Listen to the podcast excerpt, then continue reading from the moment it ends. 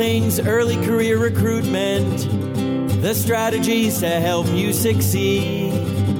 We'll help you work with Generation Z with all the information that you'll need. It's the Jack and Ollie Show. Okay. Hello and welcome to the Early Careers Podcast with myself, Ollie Sidwell. And me, Jack Denton.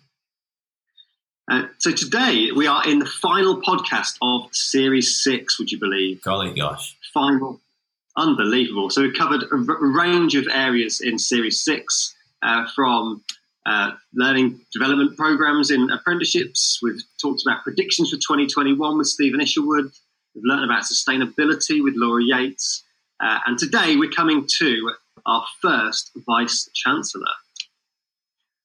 Very exciting times. So, our first Vice Chancellor, let's give him a bit of an introduction, shall we? So, in name, uh, Professor Robert Allison, uh, better known on campus at Loughborough University as Big Bob. Um, he's been at Loughborough for nine years. And during that time, there's a bit of a, a roll call here. So I'll, I'll list a few things. Um, the university's gone from being a top 20 university to a top 10 uh, status across almost all the major tables. Uh, Loughborough boasts gold for teaching in the Teaching Excellence Framework, first in the Times Higher Education Student Experience Survey, University of the Year at What Uni Student Awards last year, and as a final one, it's the best university in the world for sports related subjects. Quite the range of accolades. Quite the range. Uh, Bob, how do you feel about all that? Uh, Well, Ollie, Jack, I'm delighted to be with you all. Thank you very much uh, for inviting me to join you. Uh, of course, the first thing is it's a huge privilege to be part of a university which can have that string of honours and awards after its name. Uh, but also, it really says something about the community. One of the things that we're really proud of and that our students talk about a lot is the notion of the Loughborough family. You only achieve those things by everybody pulling together. And of course, it's about what we can offer the students that come here, but it's also about what we can do to enhance their skills, their employability, what they give back to the place. And those accolades are evidence of that, and I'm grateful to each and every one of them. Wonderful. You, you touched on employability there, and that's going to be the key theme for today. So, what we want to explore is probably three parts. So, we'll touch on your role as a VC, uh, understand a bit about what you do, being the, first one on the pod. Uh, we'll then discuss about employability and everything that Loughborough is doing from key initiatives uh, to metrics that make uh, employability such a big focus of the university. Uh, and then discuss the future of universities. Get your take on what you think the next five or ten years is going to look like for universities. But let's start with your role. Um, so you're a professor, so you've come through the academic ro- route. So how did you get to become a VC?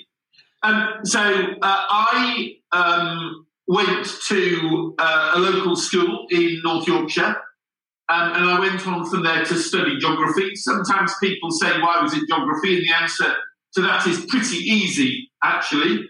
It's probably the only subject at school where I had inspiring teachers throughout the entirety of my secondary education. Um, and then from there went on to do uh, a PhD, uh, a second degree, what's called a high degree. And from there, I must be honest uh, with you, Oliver, I've had what someone would describe as a, a fairly boring academic career uh, because it's followed, you know, lecturer to professor. Then I became head of department um, and then uh, was responsible for a group of subject areas in the university. That's called a dean then went on to be uh, uh, a deputy vice chancellor and now a, a vice chancellor at, at Loughborough. And, and in doing that, I've moved around quite a bit. I've had jobs at University College London, Durham, uh, Sussex, and then finally I saw the light and came to Loughborough.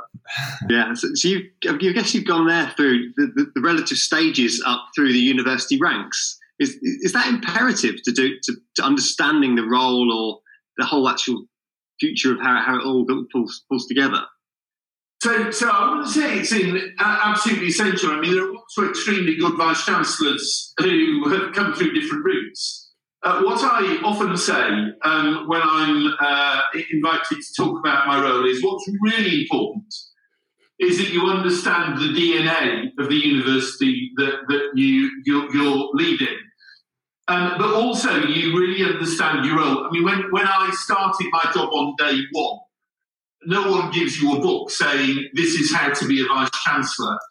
And of course, you could argue that there are all different sorts of parts to my job.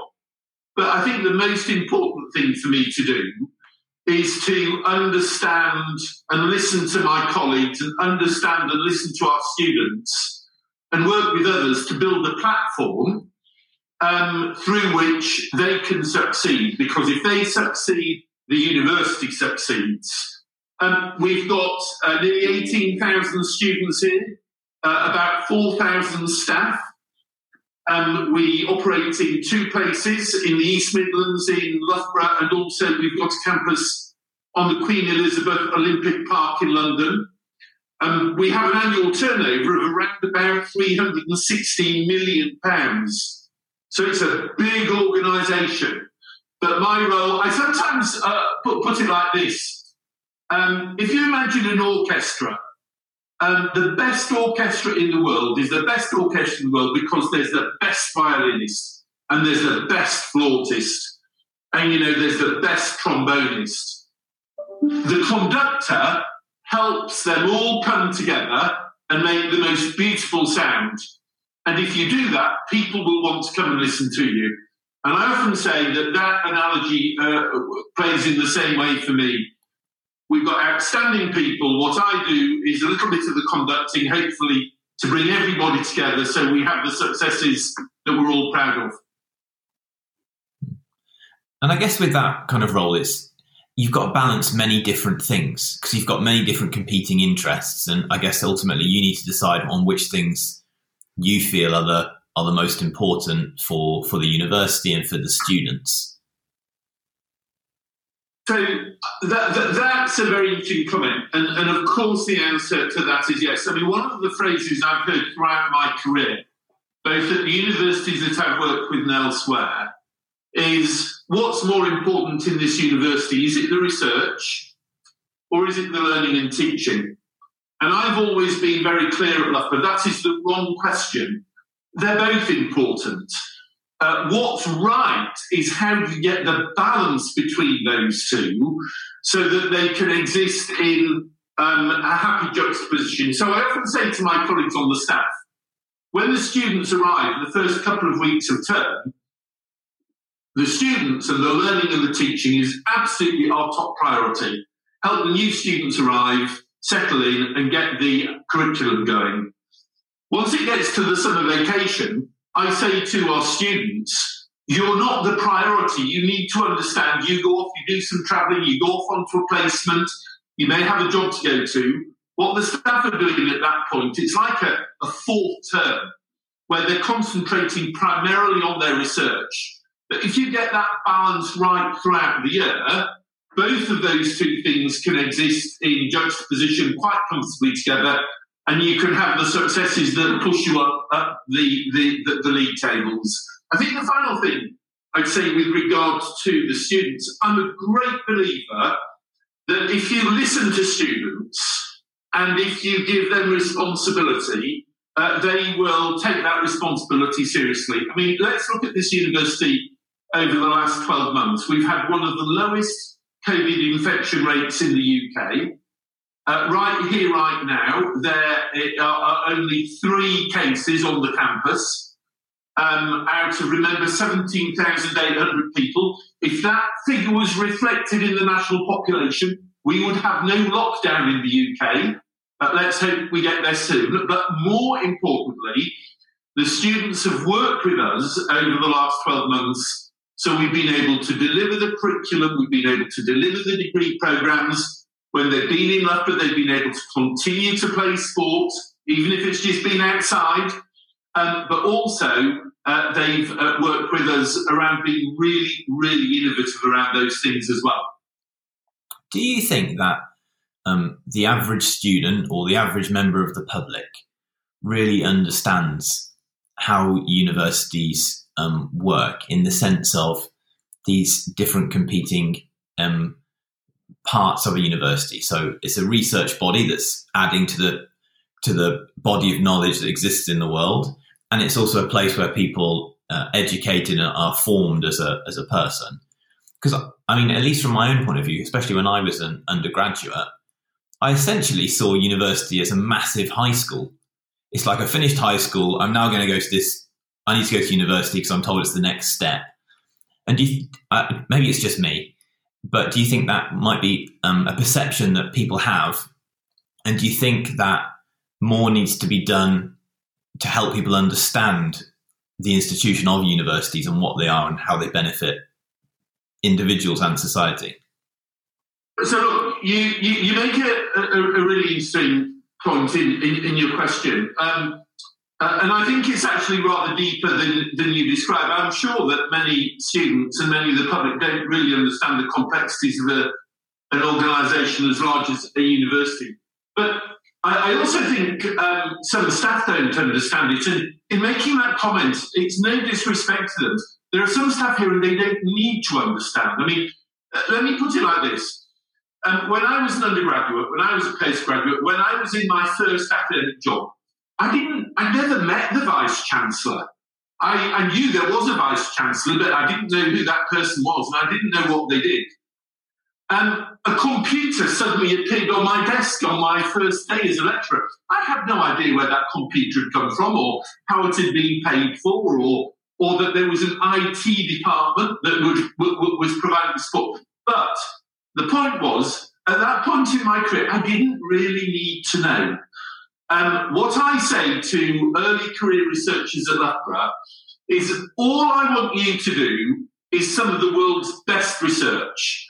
And if you do that, and uh, uh, you know, Oliver's mentioned sport earlier, Jack, mm-hmm. you become the best in the world at it, and you then, then perpetuate that reputation. That is the juxtaposition. To come back to the question that Oliver asked me earlier, between my what my job is and what the job of a, a new early career lecturer is. It's their job, as it was mine at one point in my career, to teach really well, to do really good research, and so on and so forth. You don't need to worry too much about the uh, infrastructure that sits behind you that allows you to do that. At this stage in my career, my responsibility is to work with others to make sure all of those resources are there so those brilliant researchers can do brilliant things. And then when they're teachers, those brilliant teachers can do uh, brilliant things. And then let me just offer you one further thought. Um, one of the things that we have at Loughborough University at one end of the campus is a science and enterprise park. It's the largest, uh, it's the most rapidly growing science and enterprise park attached to a university in the UK at the moment. Now, some of the businesses there we have spun out from research that goes on in our university. This is about taking original research, spinning it out, create companies that then commercialize it. But we also have companies that come and choose to locate there because they see their growth opportunity by being working in partnership with the, the, the university. The most recent one is um, an IT company has relocated to our Science Enterprise Park. In doing that, they've created 400 jobs. So, that's a really good example of the role that the university has. And the more we do of those sorts of things, the more the public understand a little bit more about what we're about, because those things are, are tangible to many more people. Mm-hmm. Really becomes part of the community, doesn't it? Because especially, so, yeah, certainly in somewhere like Loughborough, if, you know, we have a, a small market town here. Um, and um, remember what I said, there's about 17,800 students, 4,000 staff. N- number one is if you put aside the NHS, and by that I don't just mean hospitals, I mean the totality of the NHS, Loughborough University is the largest provider of jobs, creator of jobs in the East Midlands because, in addition to that 4,000 staff that we employ, there are over 2,000 jobs on the science and enterprise parks. That's 6,000 jobs that the university um, either pays the salary for the staff or that they've created. Um, and you know that's that's quite a significant impact on the local economy here. Mm. Yeah, it's really interesting and reaches far greater than I think everyone really imagines. And I think the Science and Enterprise Park takes us quite neatly into um, thinking about employability and actually the role of employability, because when you think about enterprise, certainly from my experience, uh, I went to Loughborough and uh, benefited from winning the university business plan competition, which helped set up and give us the seed funding to start rate my placement. So uh, very much see that myself as a, a huge route into uh, employability. But what role do you think enterprise will have and continues to have? Um, what do you mean by enterprise, Ollie? Sorry? What do you mean by enterprise? Role of enterprise. I think they say uh, entrepreneurship. Um, I'd also ask Bob what he thinks of the, the term enterprise because we do use it uh, at Loughborough as well. So um, let's think about that in the context of a 16 or 17 year old who's thinking of applying to university. Now, those young people um, at that age stick a UCAS form in, um, and through that, they will win a place, hopefully, to go to the university of their choice. Now, they've got a great big variety of universities to choose from. And the question is, what sort of university do they want to be at and what do they want to get out of it? You know, we're not the middle of Manchester or Birmingham or Leeds. Um, we, all of our halls of residence are on our campus in a student village. Go to somewhere like London, and most of the universities don't even own their halls of residence. Uh, they're owned by third party providers. So, so, so universities are, are, are very different. A line which I think is absolutely common to every single university, doesn't matter which it is, is an undergraduate at the start of their three, four, or if you're on a placement, maybe even five years, is doing, is committing one of the most important parts of their life, the final bit of their education for many of them, and a significant amount of money to the university where they have cho- chosen to go and study. And in return for that, the university has a moral obligation to provide an outstanding opportunity for those people to develop talents and skills and ability that get them into the sort of job that they want. Now, of course, part of that's the degree. I say on open days here, you need to understand, and I say certainly to our first years when they arrive, working hard and passing your exams is uh, a non negotiable. If you do that, all sorts of other opportunities open up to you. Actually, do too much of the other opportunities and fail your exams, and everything is taken away from you. But then once you've met the academic commitment that we ask you to meet at Loughborough, it is so much more than that. We have a program here called Personal Best. And the notion is personal best sits beside your degree and helps you develop skills, talents, abilities that enhance your employability. Uh, so, you know, being the captain of, of one of our major sports teams, you're developing all sorts of skills as part of that. Um, around enterprise innovation and entrepreneurship, this is about saying to a young person, if you've got a bright idea that you could turn into your own business or your own company, if you could commercialize it, that's what you did when you graduated, uh, Oliver. What we will do is help you understand how to turn that idea, that vision, into a reality. And I often say to students, who go into our student incubator. We have a student incubator here to support students who are wanting to do that. Don't worry if your first idea doesn't necessarily work out. Some of the, the, the best ideas in the world either happen by chance or happen because the person learned from the first idea uh, not quite working. And through those sorts of different pathways and different routes, you get to the end of your time at Loughborough you get your degree, and you've got all of this evidence around the skills and talents that you have nurtured and developed in yourself because of the other things that you can do while you're here. And my view is we should get you into a position where you can do all sorts of different things, Some go on to win gold medals at the Olympic Games. And some going to work for some of the country's biggest, um, and these are international roles. These aren't just roles in the UK. You know, the biggest and most successful companies: Rolls Royce, Ford, EY, PwC. Some set up their own companies, and those companies become hugely, hugely successful. But the point is, during that journey, while you're here, as well as developing as an individual, you work out what you want to do and which of those different pathways is, is the right one for you to take. That's what employability is about, in my view. But it's also about the difference between saying, no, I do want to become a lawyer or I do want to become a qualified accountant going in this direction, or I've got this idea myself that I want to nurture and develop. I'm going to be a bit of an enterprising person. I'm going to be a bit, bit, bit of my own innovator, and I'm going to try and make that idea work in the way you yourself did. Hmm. So um, it seems to be that employability is important for many universities, and it seems to be particularly important for for Loughborough. But when you look at um, lots of graduate recruitment firms, um, sorry, graduate recruitment programs, and you look at how they assess candidates, about twenty percent might be academic, and the rest is is employability, other employability skills. Do you think that university should have it as part of your course, so part of your module? So you actually, so instead of just studying, you know, whatever modules you're doing, but you also study employability. So uh, that's a, a, a really uh, interesting question.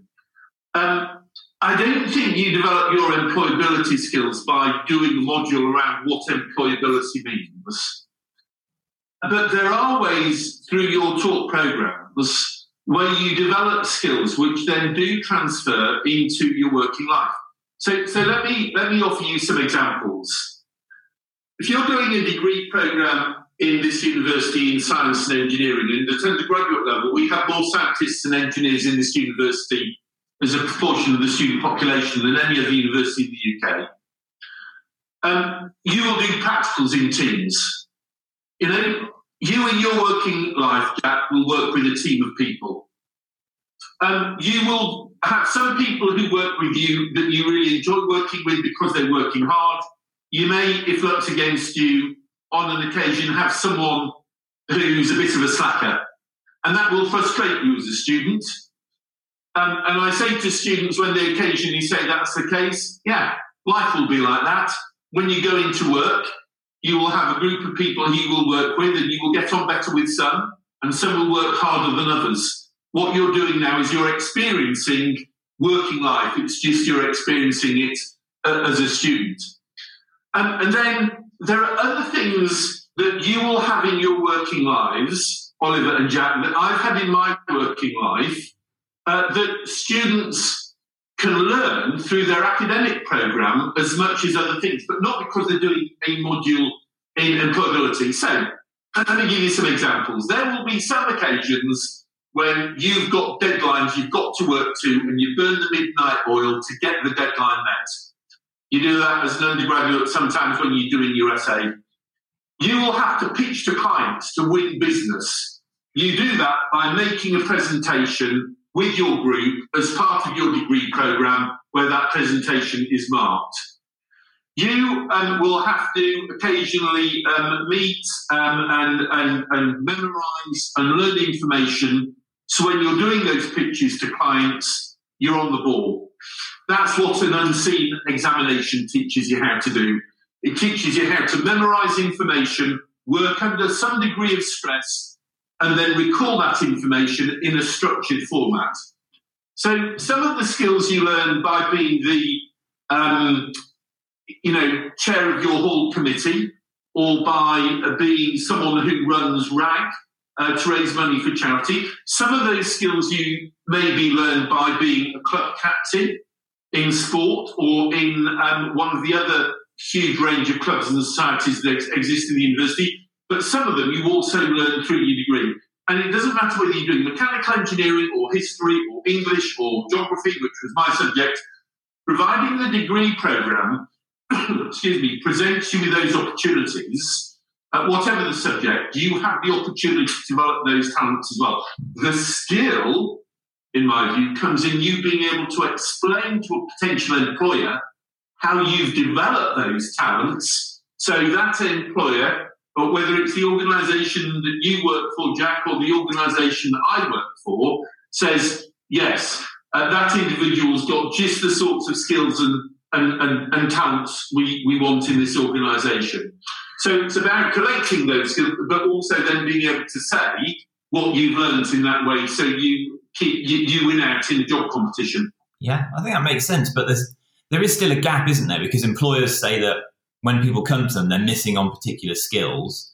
And rather than thinking about just a general employability program, I would talk about more specific things. So we know, for example, we see, for example, say candidates um, who have multiple social mobility indicators, they tend to do poorly in the assessment and selection process on particular types of assessment because they might not have come across them before or they might not have anybody within their network who can help them understand what might happen. So let's say it's an assessment center or video interviews or imagine you go to an investment bank or a law firm and you have to sit in front of you know three partners in a very fancy building you've never been to before that can be a real challenge and you could have you know the best qualifications from the best university but there's numbers of people who fall through the gaps so I just think potentially there could be more that could be done in that that space. So rather than just general employability, you know, a careers advisor saying, you know, you should keep your CV up to date and that's, but more kind of practical things that people um, could could apply, perhaps. So I think you're right, but I would also argue that part of the problem there lies with the employer. Because if they're not using assessment methods to bring out the best in people, shouldn't they be doing that?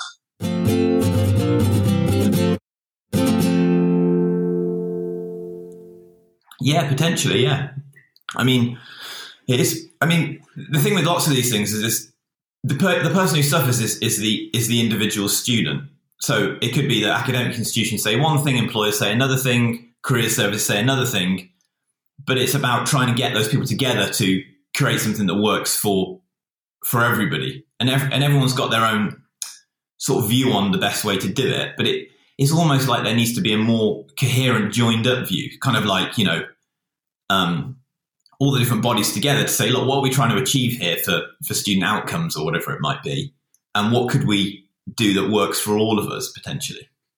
I don't know. Maybe that's uh, So, maybe I- that's um, no, I think. I think I think you're right there. I mean, certainly we do our utmost to listen to employers a lot. And let me tell you the other thing that I think comes into play, and I say this because during the last twelve months, one of the things that I've done is um, some, in, in fact, quite a lot of training around this. Um, I think there is no doubt about it that in situations like that, unconscious bias often comes into play. Mhm. And I think that um, there are many people that could understand that better. I'll give you a very interesting example of that.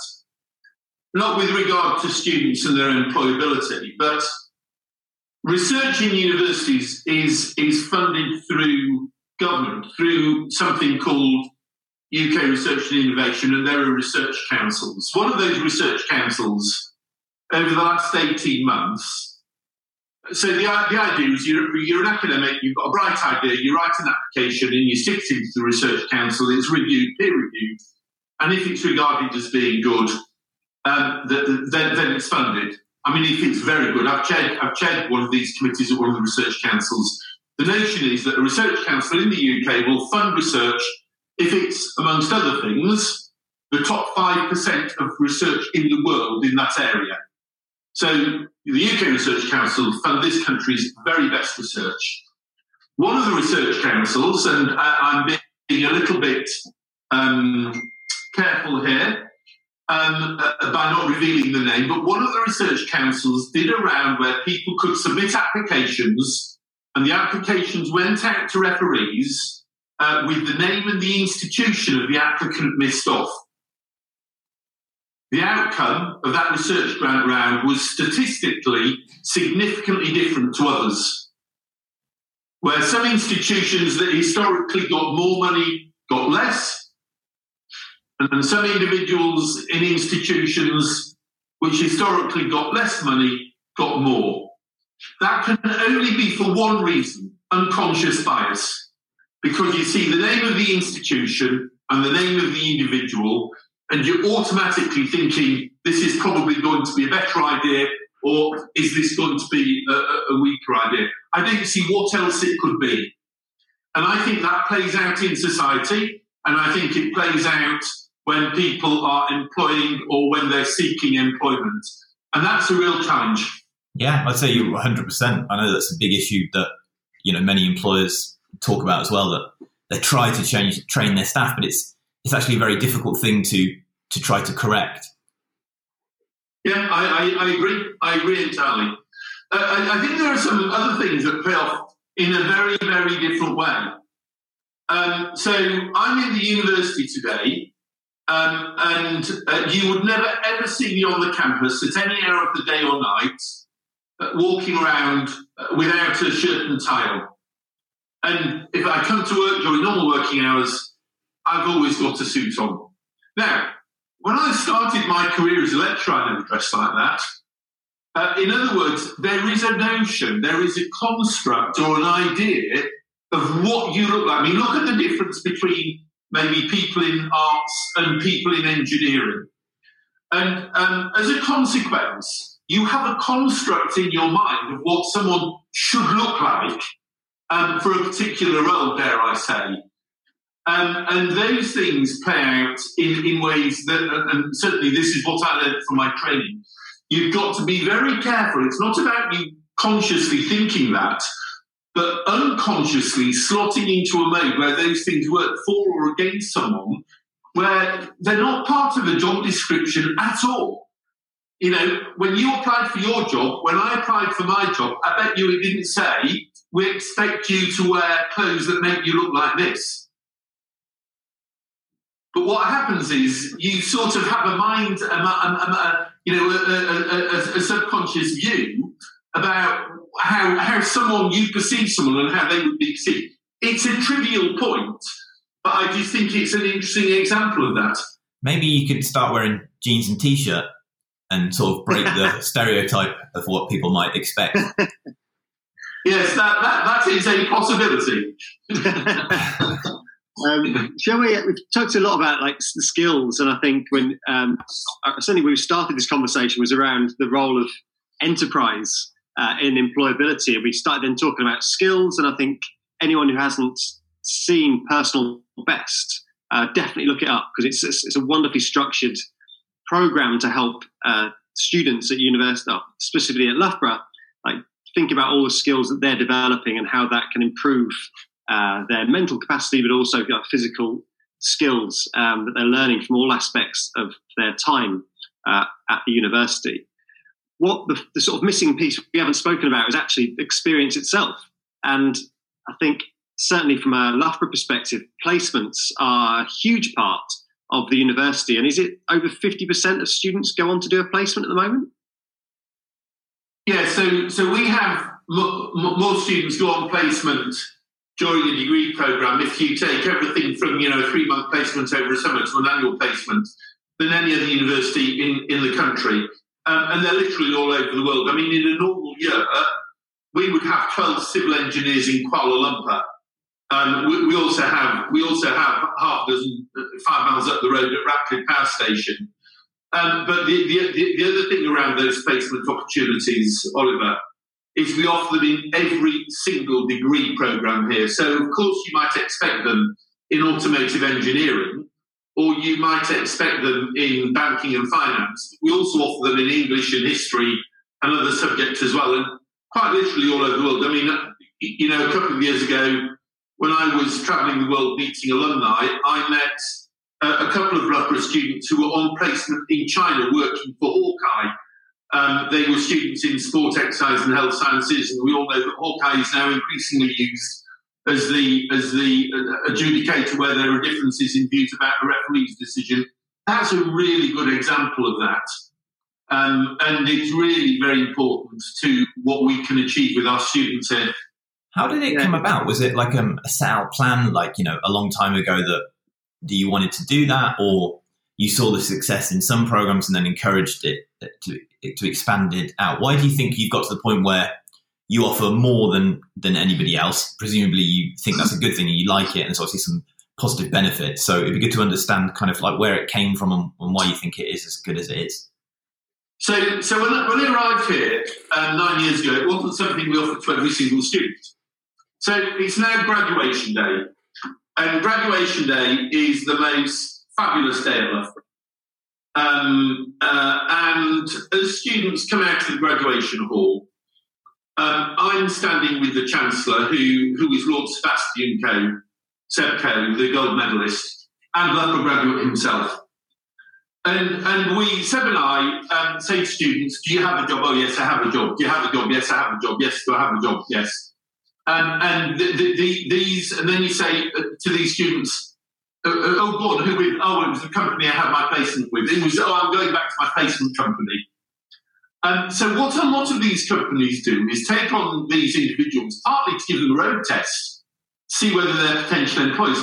Now, with degree subjects where we weren't doing that, of course, a goodly proportion had got jobs, but not as many as in those where we were giving those placement opportunities. So I turned around to my colleagues and said, right, we've got to offer this to all the students. It's going to be a real challenge. I mean, if you walked across our campus, we've got one building and there's um, part of the building is entirely does one thing, and we've got a significant group of staff that building is the building where students go, if they need to, to work with staff so we can help them find placements.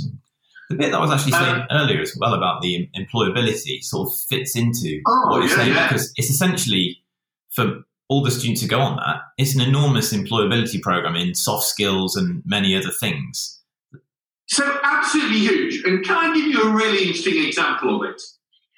And I've got to thank, uh, uh, uh, you know, many, many organisations who work with us. So, uh, we, we, we have an uh, uh, alumnus who, who runs one of this country's very, very successful hedge funds. Um, and I was talking to him a couple of years ago, and I said, Richard, the, the, the only thing I can criticise you for is you don't take a, a, one of our students on placement. Um, and he said, Oh, you can't. Th- th- There isn't a role in this company for a, a, a placement student. I said, No, I said, I disagree with you. I said, What I want you to do is take one in one year. And, and, and if, if you're right, I'll apologise. But if I'm right, I want you then to promise me you'll always take a student. Okay, yeah, Bob, I'll do that, he says. So uh, we organised this, and, and I can remember it to this day. Uh, It was a lad called Stuart, Stuart and he, he went on to work for them. Um, and um, I was I was visiting Richard just to do a catch up because he's a very very supportive alumnus. And I said, by the way, I said, how's Stuart? And he said, how do you know about Stuart? I said, oh, I, I know that you took one. And he said, oh, well, he'll be two floors up. We'll go on to the floor and you can come and meet him. So we go two floors up in the building, and the boss walks onto the floor. And so, of course, everyone turns around and says hello. Stuart's got his back to the door, and as we walk in, Stuart turns around and he looks and he says, Oh, VC Bob, what are you doing here? And I said, Well, I've come to check up on you. Um, and, and then Richard turns to everyone else on the floor and says, What's Stuart like? And they go, Oh, he's terrible. Oh, he's been the biggest pain. You would not do that if he'd been terrible. They were all laughing and joking, and so on and so forth. And, and uh, we, we left to go back down to Richard's office. And I said, How's it been? He said, He's been absolutely brilliant. He's only given me one big, big headache. And I said, What's that? He said, Well, the location we normally go uh, for the Christmas party, uh, they, don't they don't accept groups if there's anyone under 21. He was 20. And so we couldn't take him. And the people on his floor said that if he couldn't go, they weren't going to go. I either had to get him in or we had to go somewhere else for the Christmas party that year. He said, Bob, we'll always take an intern. So that's a really good example for me about your point. It's about these young people, because they are predominantly young people at that Loughborough, going into that environment, learning a lot, giving a lot back, But also, even in a hedge fund, those individuals can learn and add value to that company and, and, and, and so on and so forth. And in return, and this is your point, Jack, they learn huge amounts and it mm. adds very significantly to their employability. That's why we offer a placement to every single student here, uh, no matter what their subject background. Two two questions on that. Why do you think um, um, half of students choose not to do it if they could? And the second question is, um, do you think it would be practical for um, all universities to offer a placement to all students, or would that not really be possible? So the answer to your first question is because some don't want to do it because they already know what they're going to do in life, or, or they they they have a path mapped out. So, for example, if you already know you want to become a school teacher, there's no point in going and doing a placement in in the way that, that, that I've just described. Um, if you know that you know you want to go and work in the third sector, the voluntary sector, what you will tend to do uh, is be a student enough to become involved in what's called action, which is student volunteering. So you get your experience that adds to your employability in, in very different ways. And the answer to your second question is um, I think probably in some universities, the nature of that university is one where those placement it's, it's, it's wouldn't play out in the same way. So, so let me give you a couple of examples. Uh, there are some universities in the country that have very, very significant numbers of students. King's College London would be an example, uh, which are training to be in health, medicine, or allied healthcare professions. They get that training on the job as part of their degree programme. So, so you know, one sees that through in a different way. There are some universities in the country, they tend to be smaller and rather more specialist institutions, but nonetheless, um, the, the, training comes much more as part of the, the, programme that you study. The Royal Veterinary College in London, for example, and um, some of the smaller institutions that specialise in music. So there are some universities where it absolutely should be an integral part of the offer. There are other universities where it's not necessary because those skills are delivered through different routes. It's really about a horses for courses thing. And then finally, as I say, for some students, the skills that you would develop by being on a placement come through in a different way. The, final comment I would just offer is I think what's really important is where students want to do so, they can do those placements in the UK, but where they want to do them, they can go overseas and do those placements overseas as well. Because if you if that's what you want to do, you learn so much by spending part of your life in a different culture, in a different community, learning how those aspects of life operate globally as well. Mm.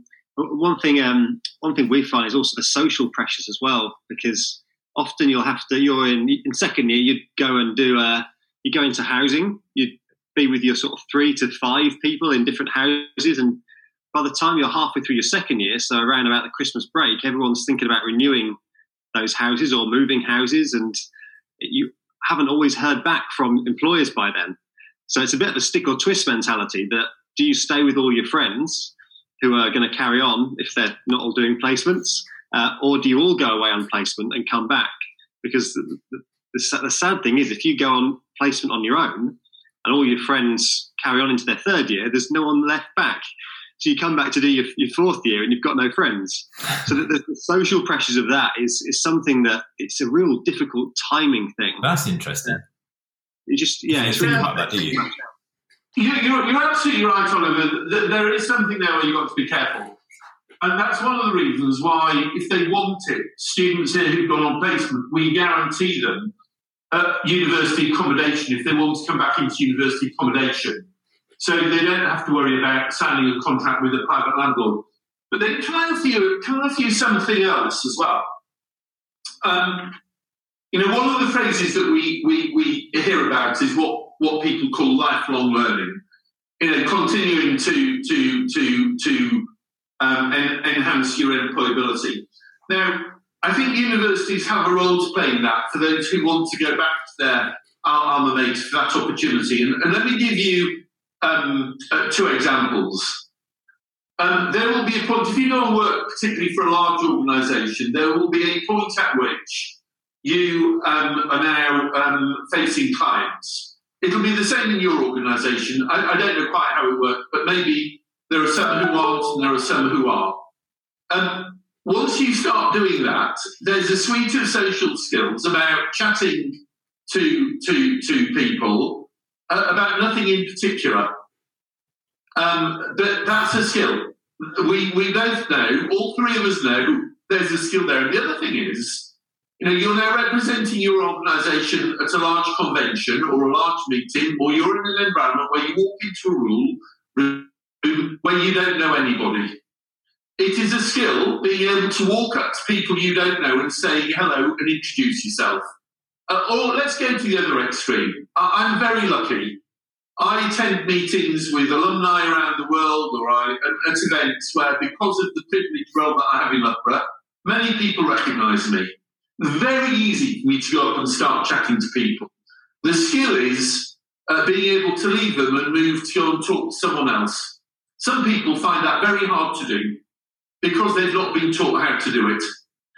Um, and I think that what uh, so so I'm, what's the I'm trick, Bob? What's the trick? I want to know the trick to that. How do you how do you do that?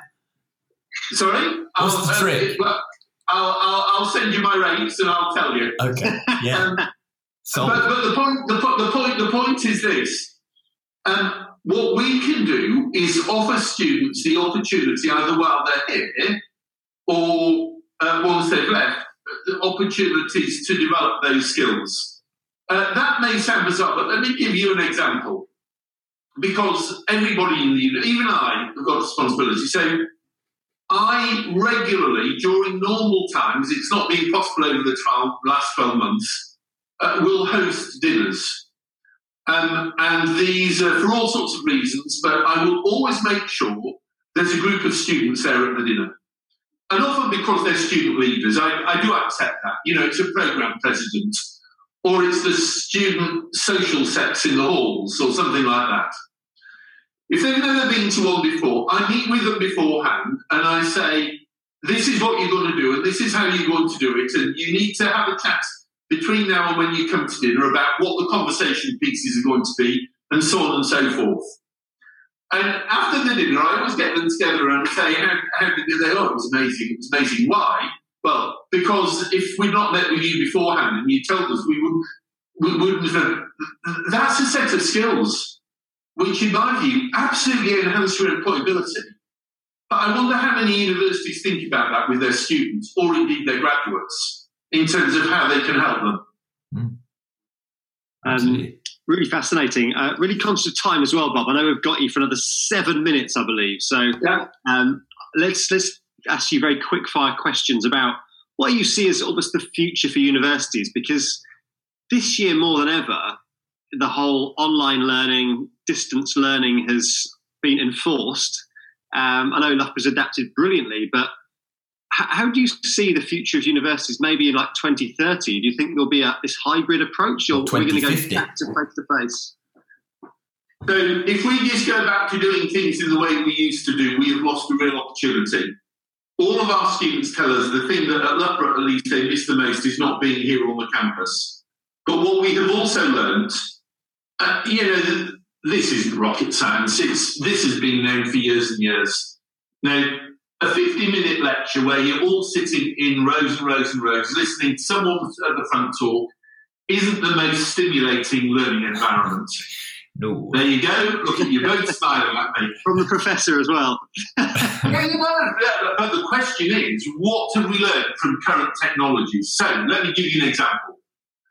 I still do a little bit of undergraduate teaching. And in term one, when I was doing my undergraduate teaching, um, the way in which I did it was that I recorded 20 minutes uh, online that was played, and the students had to watch that 20 minutes before the lecture. Uh, they then came into the lecture.